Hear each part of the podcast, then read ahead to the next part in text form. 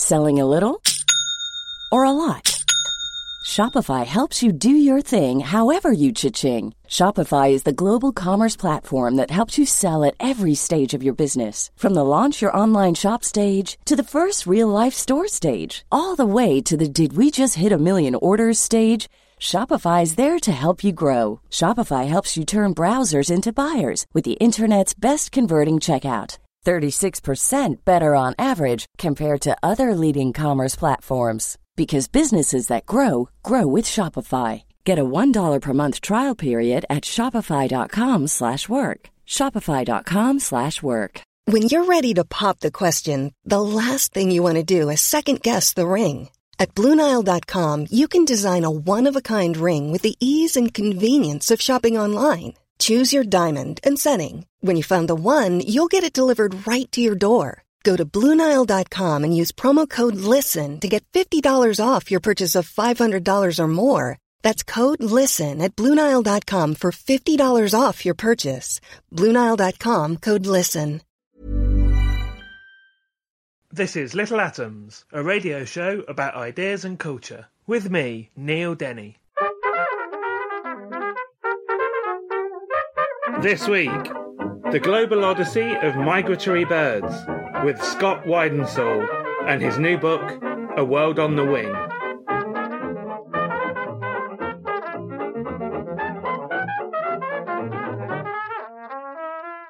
Scott Weidensaul is one of the most respected natural history writers in the USA. He has written more than 30 books, including Living on the Wind, Across the Hemisphere with Migratory Birds, a Pulitzer Prize finalist. He's a contributing editor to Audubon magazine and a columnist for Birdwatchers Digest. And he's an active field researcher specializing in bird migration, co-director of Project OwlNet, and he directs Project Snowstorm. And he has received numerous awards, including the Audubon Award for Environmental Writing. And he was recently elected as a fellow of the American Ornithologists Union. And today we're going to talk about Scott's latest book, A World on the Wing The Global Odyssey of Migratory Birds. Scott, welcome to Little Atoms. Well, thank you so much for having me, Neil. It's a pleasure to be here. First of all, I want to talk to you about before we talk about the book. I understand that this very week you've been out on a research trip. And so tell us what you were doing if you can. Yes, it was one of those moments where at one point I thought, there is a plausible chance I could die tonight, is not not a high chance, but a plausible chance. I was with a group of shorebird researchers, um, uh, wader researchers, as you'd say in the UK, on the uh, coast of South Carolina. Um, they're studying what has proven to be the perhaps the largest whimbrel roost in the world. Whimbrels are these beautiful species of curlew. They migrate between northern South America and the high Canadian Arctic, and they gather every spring and fall on a small offshore island off the coast of South Carolina near Charleston, about 20,000 of them. Now, whimbrels are kind of like the big game of shorebirds. And I'm always excited if I see half a dozen. And to see 20,000 of them gathering at this nocturnal roost was a little bit like seeing a the ghosts of Eskimo curlews, which were once as common as passenger pigeons in North America and were driven to extinction in the late 19th and early 20th century. So this was this was an extraordinary thing to see but we were trying to catch some of these whimbrels to put satellite transmitters on them to understand their their migration. And we were working on this remote offshore sandbar basically miles offshore in the middle of the night as severe thunderstorms were moving across the landscape. And we stayed out there longer than we probably should have. And the wind was rising. There was lightning on three on three horizons as we were you know coming back into shore in you know a couple of open Boston whaler boats 10 of of us, um, driving rain, high wind, um, lightning flashing everywhere. It's really not a smart thing to have done, but um, that's what makes wildlife research exciting. I said that you were the author of another book on migration, Living on the Wind Across the Hemisphere with Migratory Birds, which came out roughly 20 years ago.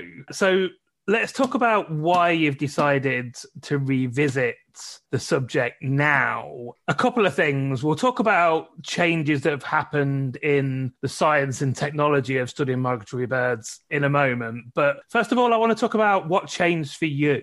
Yeah, because uh, when I, well, first of all, I have to say, you know, I kind of came out of the womb as a museum quality nature nerd, and birds in particular have always been a, a, driving passion of mine. I mean, ever since I was a kid, I grew up in the mountains of eastern Pennsylvania, close to the world's first sanctuary for birds of prey, a place called Hawk Mountain along the Kittatinny Ridge. And, you know, as a 12 year old sitting there entranced on this high ridge top, this high windswept ridge top, watching hundreds and hundreds of hawks and eagles and falcons passing in the course of a single day. I got hooked on migration. But when I wrote Living on the Wind and the working on that in the early and mid 1990s, it was very much as a passionate, interested outsider looking in. I was very involved in bird banding, bird ringing, um, particularly birds of prey, working, you know, trapping and banding hawks and, and other raptors. But that was sort of the extent of my direct involvement in bird migration research. But in the 20 some years since then, I've become much more directly involved, engaged in, well, for example, we have something called Project Snowstorm, where we're using high tech GPS GSM transmitters to follow the movements of wintering snowy owls coming down from the Arctic into southern Canada and the northern United States. I'm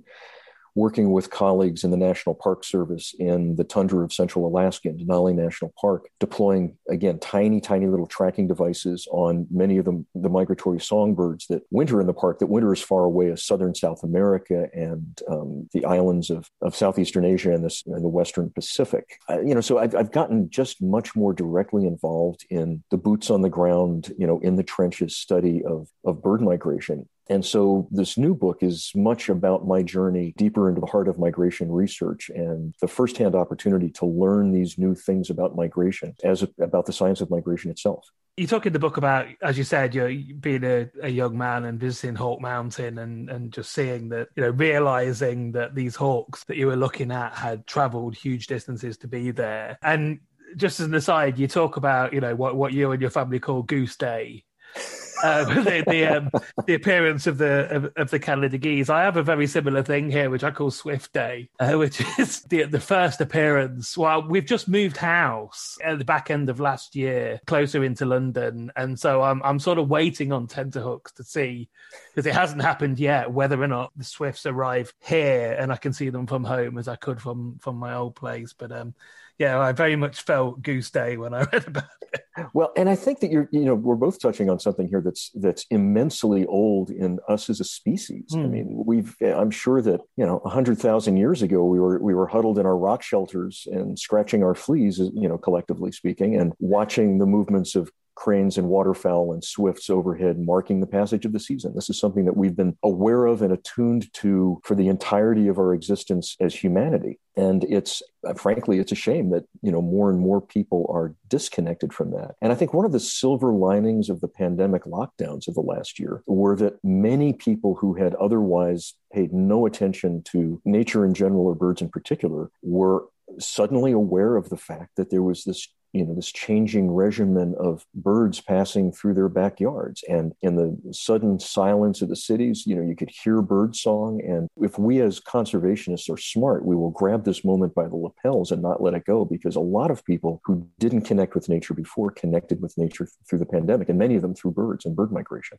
Well i wanted to talk about how the technology of of tracking birds has developed over the years, not just in the you know in the in the last twenty years since you know since you've you written the previous book, but um, in terms of things you've already just mentioned, like the the tiny little transmitters, but obviously like ringing technology changed over the years. But of course, another thing is, and obviously is sort of relevant as to what you just said about the pandemic, is crowdsourcing is like people using using apps to record what they're seeing at home. Oh, I mean, all of this has come together in, in really dramatic ways. And tied into that, and just and almost as importantly, is the explosion in computing power, which has given us ability to crunch these numbers and understand and interrogate these enormous data sets in ways that we never could before. So, as far as you know, the development of the technology, you know, the most fundamental way we have of following the movements of migratory birds is putting a small, lightweight, numbered leg band on the bird. Um, and this is something that goes back inadvertently back to the Middle Ages. Some, you know, royal falcons that escaped from Frederick II, you know, flew halfway across Europe and, you know, it was the first time anybody had a clue that these birds were moving huge distances. The bird was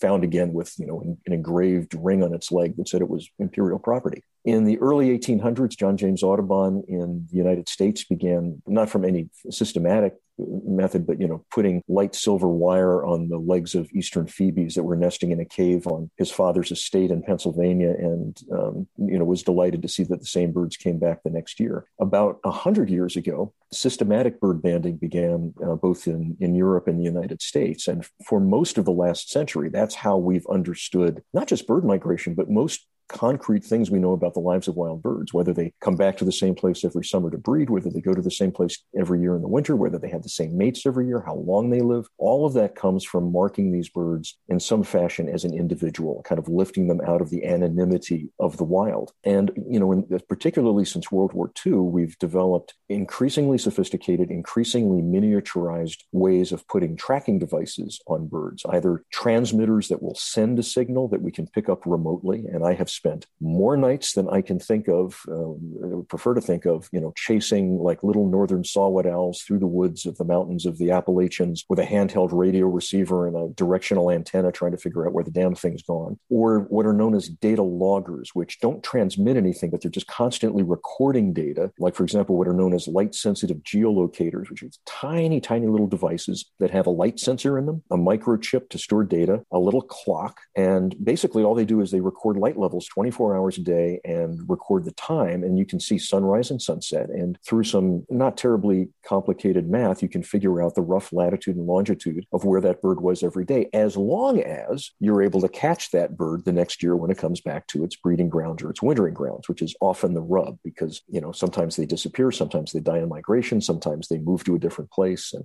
I've spent a lot of time, for example, in, in the wilderness of central Alaska trying to recapture thrushes and warblers and sparrows that we had put geolocators on the previous year in order to, to get that data back. And all of this together with, as you say, observational databases like eBird at the Cornell Lab of Ornithology in the United States, where a hundred million checklists a year come in from birders all around the world building this enormous data set of what birds are where and in what numbers. Then you can layer in on top of that the data from the Doppler radar weather uh, radar system, which, in addition to being really good at showing us where precipitation is also is really good at showing us exactly where and in what numbers birds are flying and migrating through the night sky, which is when most birds migrate. So, you know, we, we just got this fire hose of information coming at us now that is finally allowing us to see migration at the depth and in the rich detail that it's that it's actually occurring, mostly in the night sky hidden from our eyes.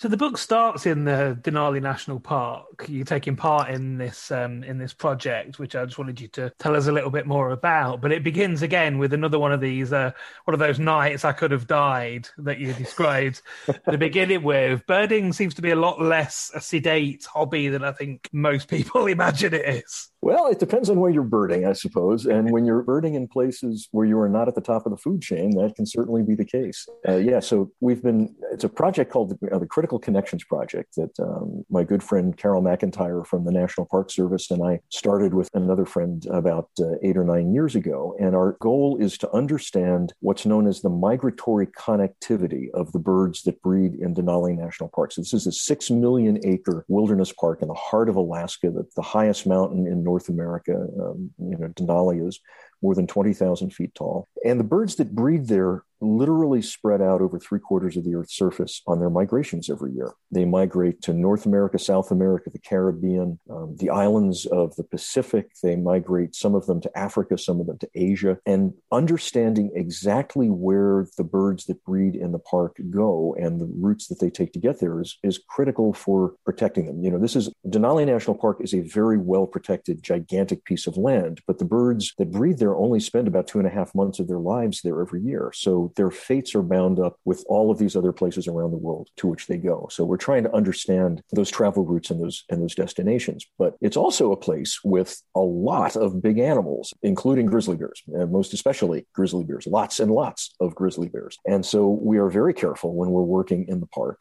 to um, you know to be bear aware, as uh, my friend Carol likes to say. So we make a lot of noise so we don't startle bears. And by the way, not just bears. There's also a lot of moose in the park, and moose may look big and ungainly, but they actually put more people in the hospital in Alaska every year than bears do. A, a female moose with a calf or two is 1,200 pounds of protective maternal fury, and so we don't want to startle or scare any of these animals. We make lots and lots of noise when we're working, especially in thick brush. But you know, every once in a while, you get sloppy, and you get complacent. And one morning, um, in our the first year that we were working um, in the park, we had gotten up at you know one o'clock in the morning, like we usually do. It doesn't really get dark at that time of the year in the subarctic, so it doesn't really matter what time you get up. And we'd driven deep into the into the park along this little ninety mile gravel road that bisects it, and we'd set up our mist nets in thick willow uh, cover and made lots of noise and been very bear aware. And then we walked up the hillside and stretched out on the luxuriously soft tundra, and we're sitting there talking quietly for 20 minutes or so until it was time for me to go check our mist nets to see if we'd caught any of the birds that we were targeting. And I'd no sooner walked down the hill into this thicket, and one of my friends turned to say something. The other friend, and about 50 feet away out of a ravine, popped a female grizzly bear with a cub, which is like the worst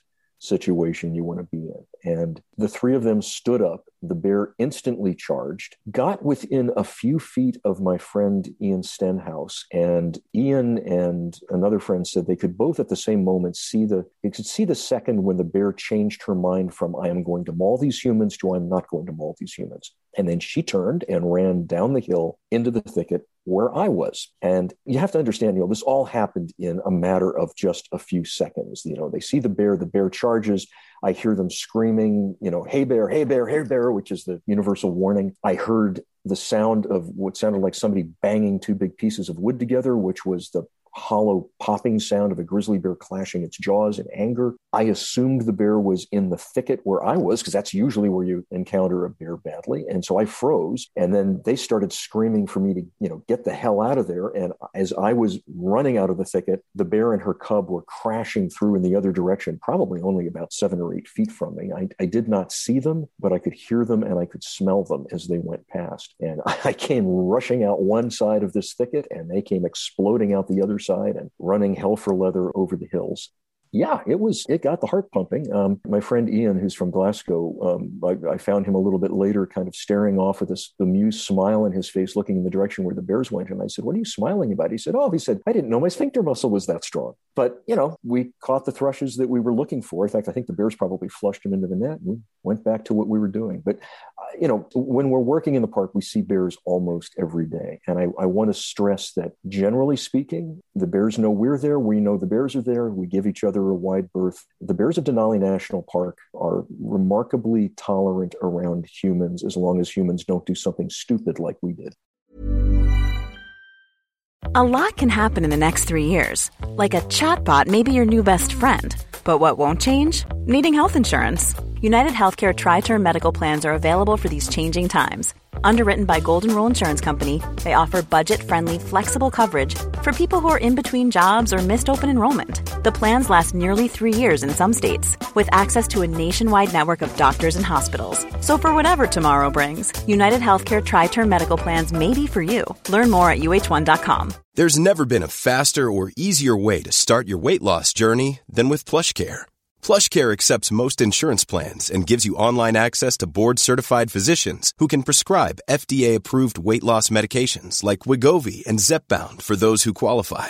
Take charge of your health and speak with a board-certified physician about a weight loss plan that's right for you. Get started today at plushcare.com slash weight loss. That's plushcare.com slash weight loss. plushcare.com slash weight loss. Wow. Nice. Yeah.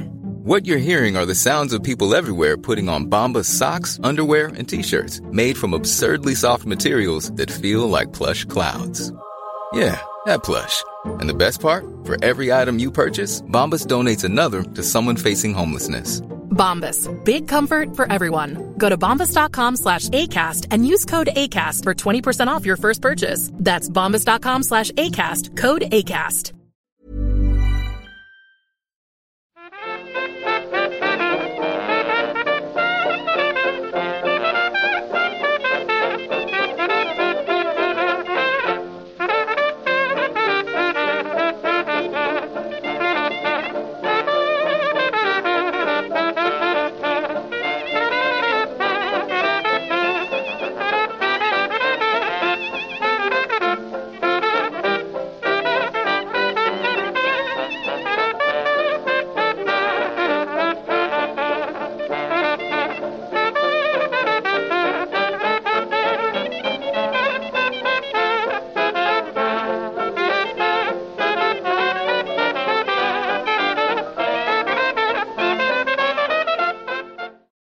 Listening to Little Atoms. I'm Neil Denny. Today I'm talking to Scott Weidensaul, and we're talking about his new book, A World on the Wing The Global Odyssey of Migratory Birds.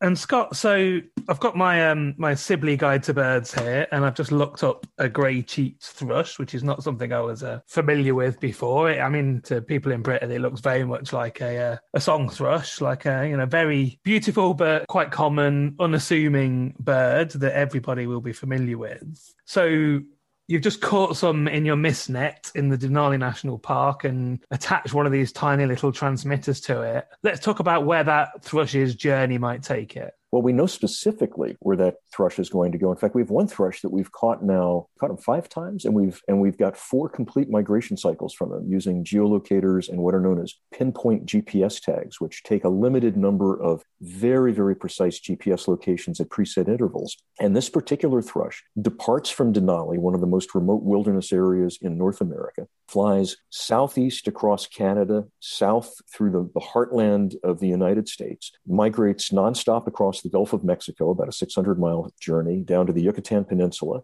follows the curve of Mesoamerica through Panama and then into northern South America and spends the winter in about 60 acres or so of extraordinarily remote, pristine rainforest in the Orinoco Basin at the very southern border of Venezuela. So it goes from one of the most remote wilderness areas in North America to one of the most remote wilderness areas in South America and does so en route, you know, stopping off in little woodlots behind suburban subdivisions in the state of Indiana. Um, so, you know, passing over the homes of hundreds of thousands or millions of people en route that have no idea that this little thrush that weighs you know 35 or 40 grams is making this extraordinary migration back and forth every year. And in fact those you know all those people in all those homes in north america europe all around the world are unaware of the fact that every year billions and billions of birds are passing overhead through the night sky in what would i think if we could if we could see in the dark would be the single greatest natural spectacle on earth. The numbers are almost hard to wrap your head around.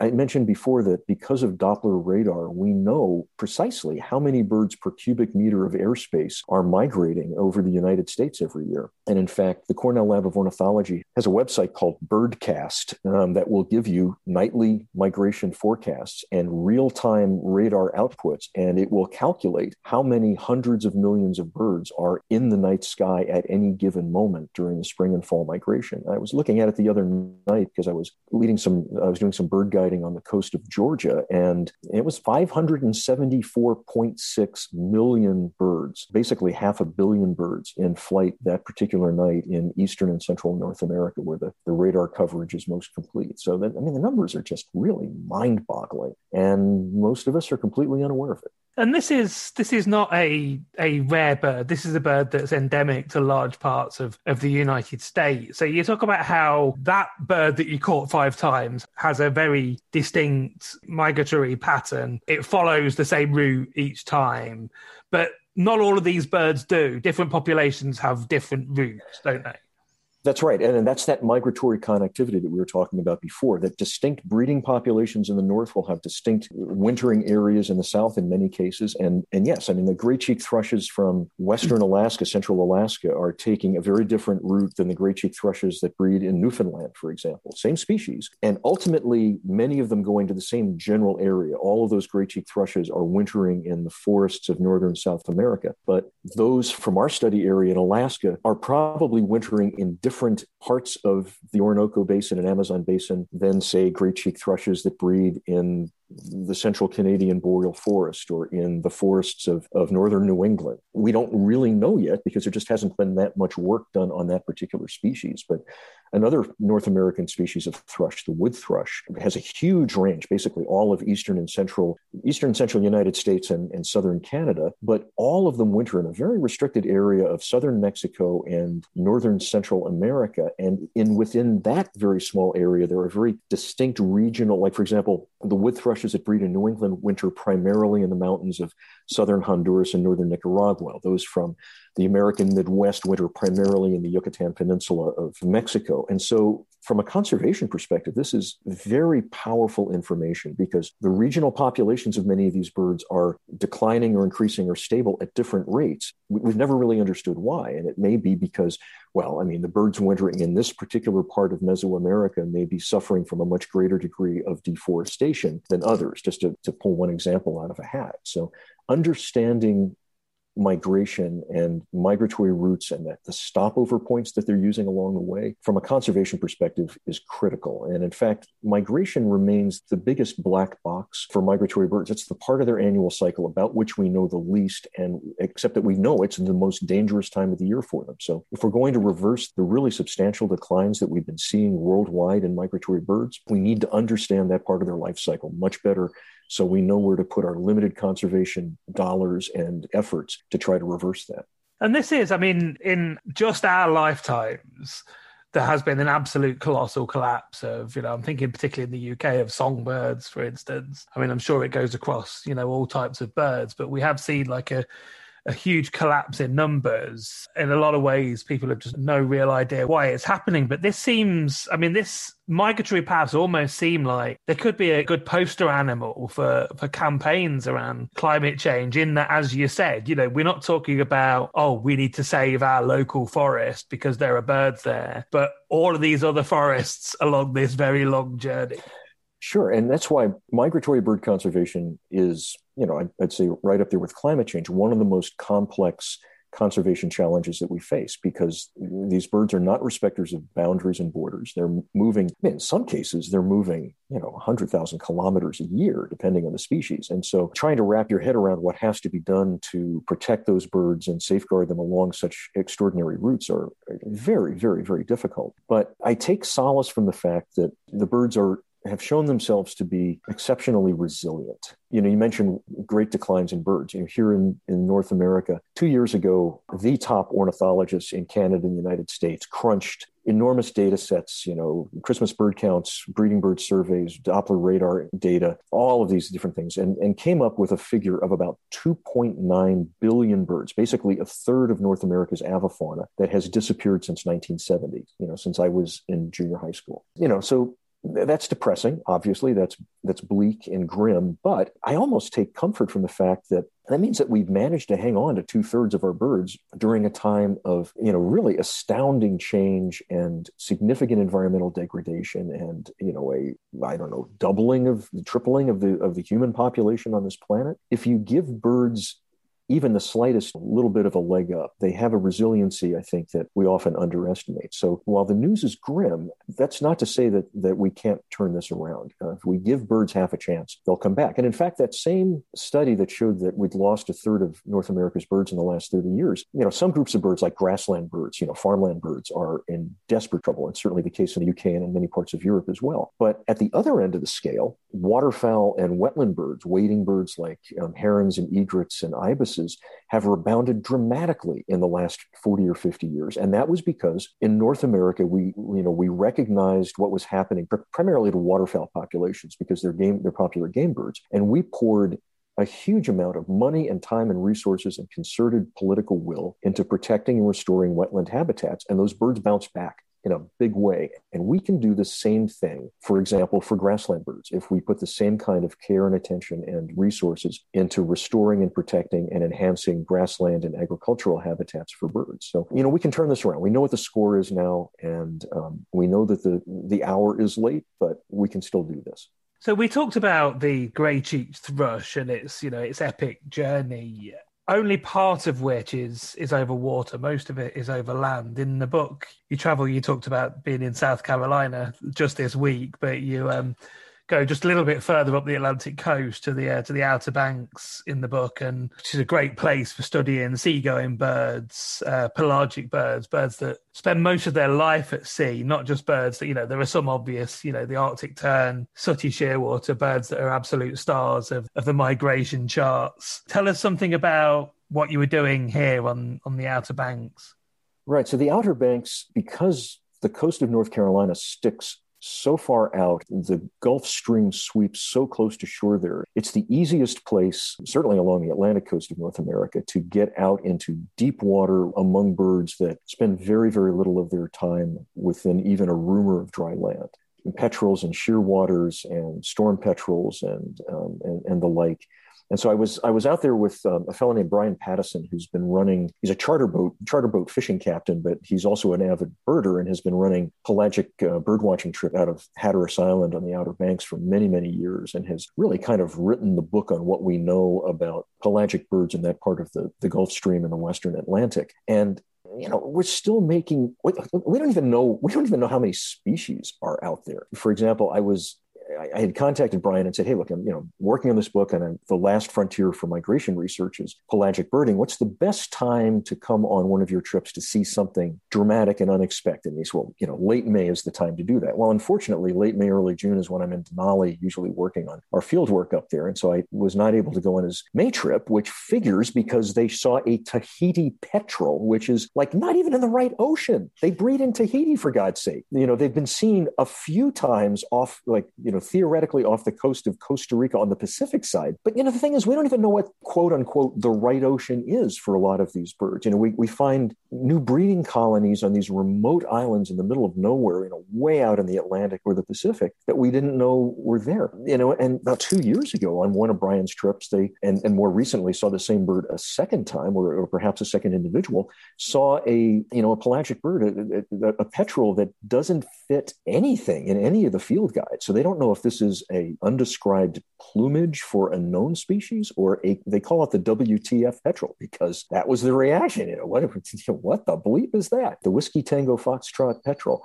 We don't know what's out there, which I just find I take great joy in that, you know, in the, the fact that the world is still big enough that, you know, we, we haven't mapped everything, we haven't plotted everything. Uh, that, that sense of discovery is still is still fresh. And you know, these pelagic seabirds, they cover such such remarkable distances. Um, I, I spend a lot of time on the Gulf of Maine where there are breeding Arctic terns. And when I wrote Living on the Wind 20 some years ago, you know, we, the assumption was that Arctic terns migrate 22,000 to 25,000 miles a year. And that was just based on drawing, you know, that we know they breed in the highest latitudes in the northern hemisphere. We know they winter in the Southern Ocean. Draw some lines on the map. That's what you come up with. But they were too small to actually put any kind of tracking device on. Well, a few years ago, my friend Ian, the guy that got charged by the bear in Denali, was part of a team that put geolocators on Arctic terns in Greenland and Iceland and discovered that they were flying 47,000 miles a year. And then somebody in Denmark did the same thing and found they were going 51,000 miles a year from that population. And the Arctic terns that breed in the Gulf of Maine have been tracked now 57,000 miles. Birds from Maine are wintering in the Indian Ocean, for heaven's sakes. And it's just the, the distances are just staggering and mind blowing and, and humbling. I mean, the fact that a semi palmated sandpiper can take off from the, the northeastern coast of Canada, fly 3,300 miles nonstop across the western Atlantic Ocean to the northeastern coast of South America, a journey that will take it four or five days of continuous nonstop flight and is the equivalent of a human being running 126 consecutive marathons. And for a shorebird, for a wader, that's that's like middling. That's not even epic. Every time I hear somebody talk about birds as natural athletes, it's like anytime you compare a bird to a human athlete, you're insulting the bird. You know, the human runner that broke the four hour record for running a marathon was described as superhuman, which is true, but it's distinctly subavian. Let's finish off then talking about how they do it. And there's some very up to date research and ideas in the book that are based around the ideas of quantum entanglement what's the sort of latest on how birds navigate? So we've known for many, many years that birds have a whole—they're—you know, they're alive to a whole series of senses that we're blind, deaf, and dumb to. That they that they use the night sky, the, the, the celestial orientation, not looking at the pattern of the stars in the night sky the way old mariners did, but the, the fact that part of the night sky does not appear to move, um, that portion around Polaris that does not appear to rotate. We know that they can they can navigate using extremely low frequency sound waves, that some seabirds can, you know, smell their way home across thousands of miles of ocean, that they, birds that like swallows and, and raptors that migrate during the day can use the position and apparent movement of the sun across the sky and a band of polarized light that moves across the sky in the day. They have all these um, navigational tools, but they also have a magnetic sense. And that's always been the biggest mystery because we couldn't quite figure out how it worked. We've known since at least the 1950s or 60s that it was somehow tied into vision but again, it, it, made no sense. And actually, there was a, a German born scientist named Klaus Schulten who uh, was at the University of Illinois Champaign Urbana who came up with what turned out to be the explanation in the 1970s, where, as you say, he thought this was involved with quantum entanglement, which is, you know, the form of quantum physics that made even Einstein queasy. It was, you know, it was the result of his equations, but he didn't like it, you know, what he called it spooky action at a distance, where essentially what's happening at a quantum level within the eye of a migratory bird as it's flying through the night sky. As it flies through the Earth's magnetic field, pigment molecules in the bird's eye that have been activated by photons of light emitted from stars tens of millions of light years away create this essentially waves of pigment is how we're visualizing this that allows the bird to see the earth's magnetic field as it's flying through it. Neil do you know what i would give to see the earth's magnetic mm, field? It must absolutely. be it must be it must be remarkable. And any wood warbler or you know or, or chaffinch that's that's flying through the night sky migrating is going to see that. So we keep peeling back the layers of the onion on how birds do what they do, how you know physiologically how they're able to fly these extraordinary distances, how they're able to navigate and orient, which are you know really two different you know two different feats. And within every within every one of these mysteries is another is another mystery. And it's like we it looks like they're using quantum entanglement, but they also they also have a magnetic map sense that we don't quite understand, which may be connected to the trigeminal nerve in that runs through their through their upper beak, but we don't really quite know how that works. So, I mean, every, it's they're like nesting Russian dolls. Every time we solve one mystery, there's another one waiting for us inside. So, I've been talking to Scott Weidensaul. We've been talking about his book, A World on the Wing the Global Odyssey of Migratory Birds, which is out in the UK from Picador. Scott, thank you so much for taking the time to share it with me. It's been an absolute delight, Neil. Thank you so much. This episode of Little Atoms was produced and presented by me, Neil Denny, edited by Sky Redman, and was first broadcast on Resonance 104.4 FM. Little Atoms is supported by 89UP and hosted by ACAST. If you enjoyed the show, please do subscribe, rate us on iTunes, and even tell a friend. Thanks for listening.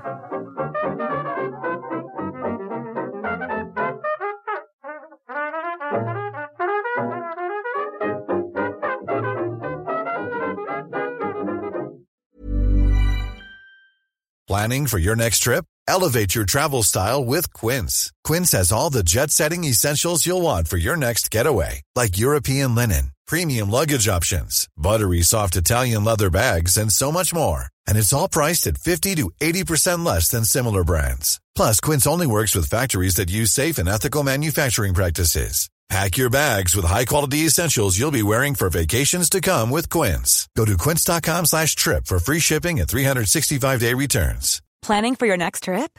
Elevate your travel style with Quince. Quince has all the jet-setting essentials you'll want for your next getaway, like European linen, premium luggage options, buttery soft Italian leather bags, and so much more. And is all priced at 50 to 80% less than similar brands. Plus, Quince only works with factories that use safe and ethical manufacturing practices.